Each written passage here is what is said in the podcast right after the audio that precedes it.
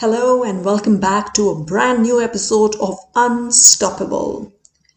Whether you're a vegetarian a non vegetarian, an athlete or a housewife, a teenager or a 60 year old, you would have definitely been advised by someone somewhere that protein is really important. If you're a vegetarian, you might have faced the question where do you get your protein from?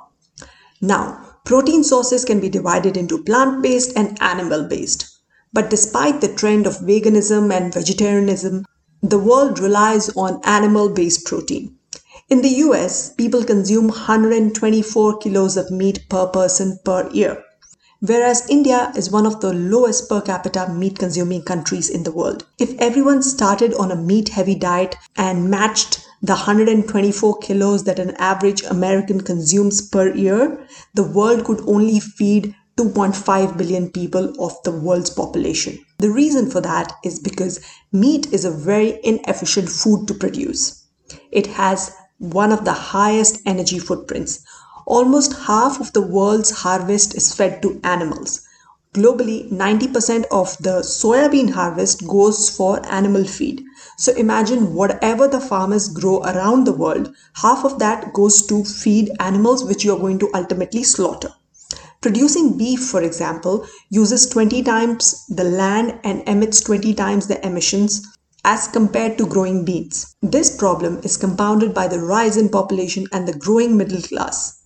We would have to feed 10 billion people by 2050. With the rise in the middle class, the demand for meat has already gone up. Over the past 50 years, the meat production has more than tripled. By 2030, the demand for seafood will increase by 30%. But given the limited resources and the many side effects of the meat industry, how are we going to meet this growing demand? The answer or the missing puzzle of this problem is plant based meat or cell based meat. Now, what is plant based and cell based meat? In India, many plant based meat companies are aiming to provide meat substitutes to people, such as Good Dot, Urban Platter, Evo Foods, and these companies have also raised capital in the previous years. Internationally, you would have heard of Beyond Meat and Impossible Foods, which are also plant based meats. But often, meat lovers favor real meat because these products may not have the same texture or flavor that they're looking for. Few weeks back, I spoke to Sandhya Sriram, who is the CEO of Shiok Meats, which is a cell based seafood company in Singapore. Her company raised $12.6 million in funding, and she spoke at length about her entrepreneurial journey. But in this instant Gyan episode, we are just focusing on what is cell based seafood.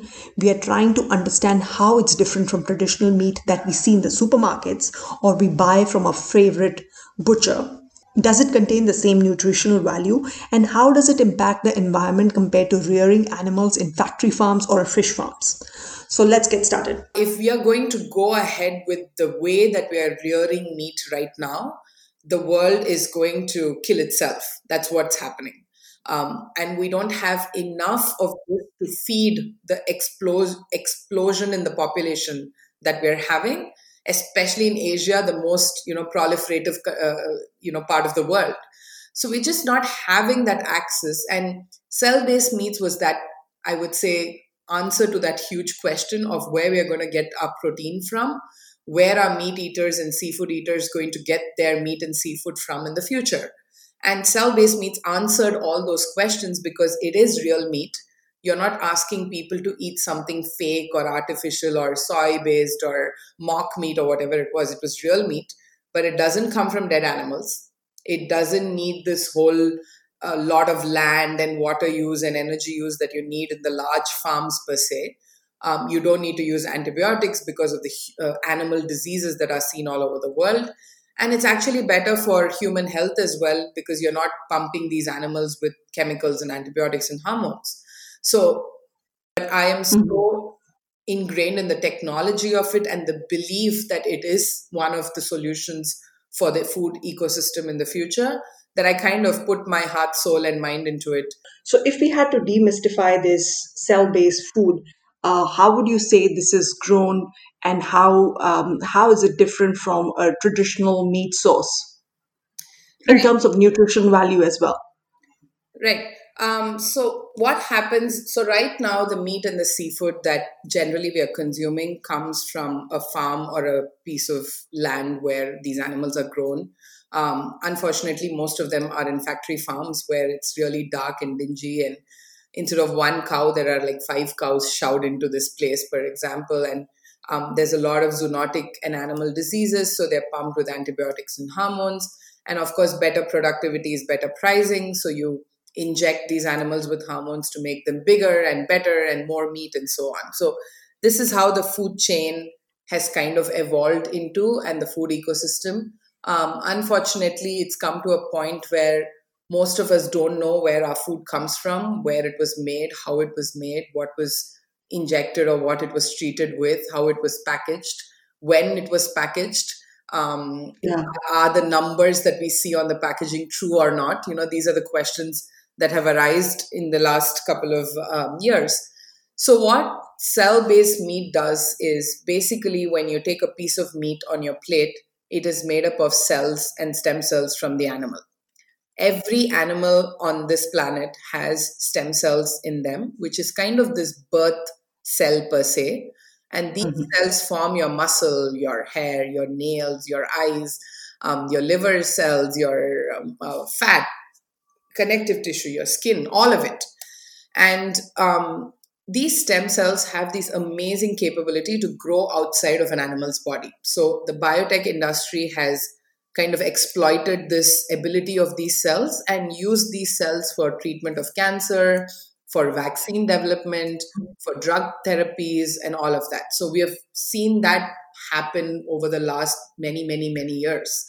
Um, again, um, what's happened in the last decade is they've used these stem cells to grow human organs outside of the human's body so that you don't have to look for donors for transplant. So you can yeah. take your own cells, make a kidney. Of course, it's super expensive, but it is possible to do that.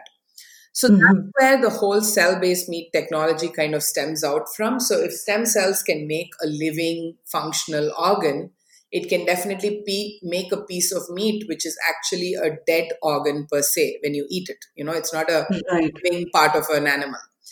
So, what cell based meat technology does is take stem cells from an animal. And like I mentioned, stem cells have this capability of growing outside of the animal and they can grow for generations, many, many generations. So, you don't have to keep going back to the animal, for example. So, take the stem cells, put them in an environment that makes them think that they're still inside the animal's body. So give them mm-hmm. temperature, the pressure, the pH, the nutrients, feed them the right ingredients, whatever the animal would eat per se. Do all of that.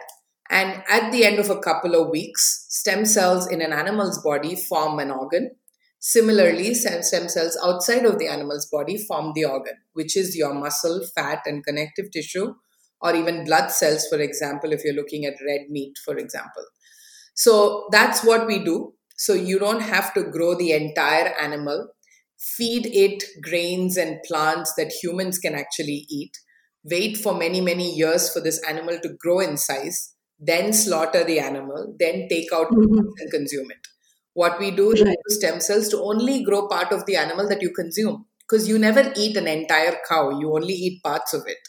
So we yeah. grow those parts of it that humans consume using stem cells. So why yeah.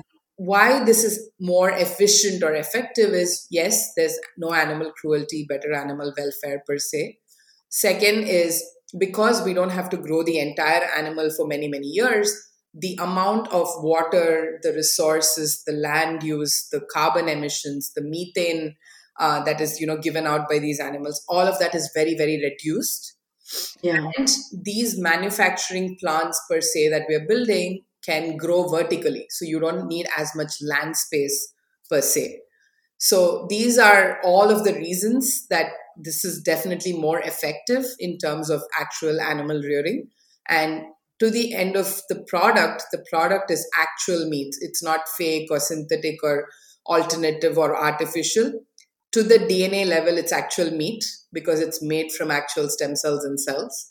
And uh, nutrition wise, it's actually very, very similar to what you get from uh, conventional meat. Thanks for tuning in. I hope this instant Gyan episode helped you understand what cell based seafood or cell based meat protein is all about. If you have given a try to plant based protein or alternative sources of protein, please write to me. I would love to hear your feedback. Also, if you have been listening to the podcast, we would really appreciate if you can subscribe to us on a platform of your choice and leave us a rating or a review on Apple Podcast. If you want to listen to Sandhya's full conversation, I would put the link below in the podcast description. Please go back and check for that. With all that said, thank you so much for tuning in. I hope this was useful. This episode was created using Hubhopper Studio. If you wish to start your podcast for free, visit hubhopperstudio.com. Hubhopper is India's leading podcast creation platform. Start your podcast with Hubhopper Studio and get your voice heard across platforms like Spotify, Gaana, Google, and many more. Click on the link in the episode description or visit www.hubhopperstudio.com today and get podcasting.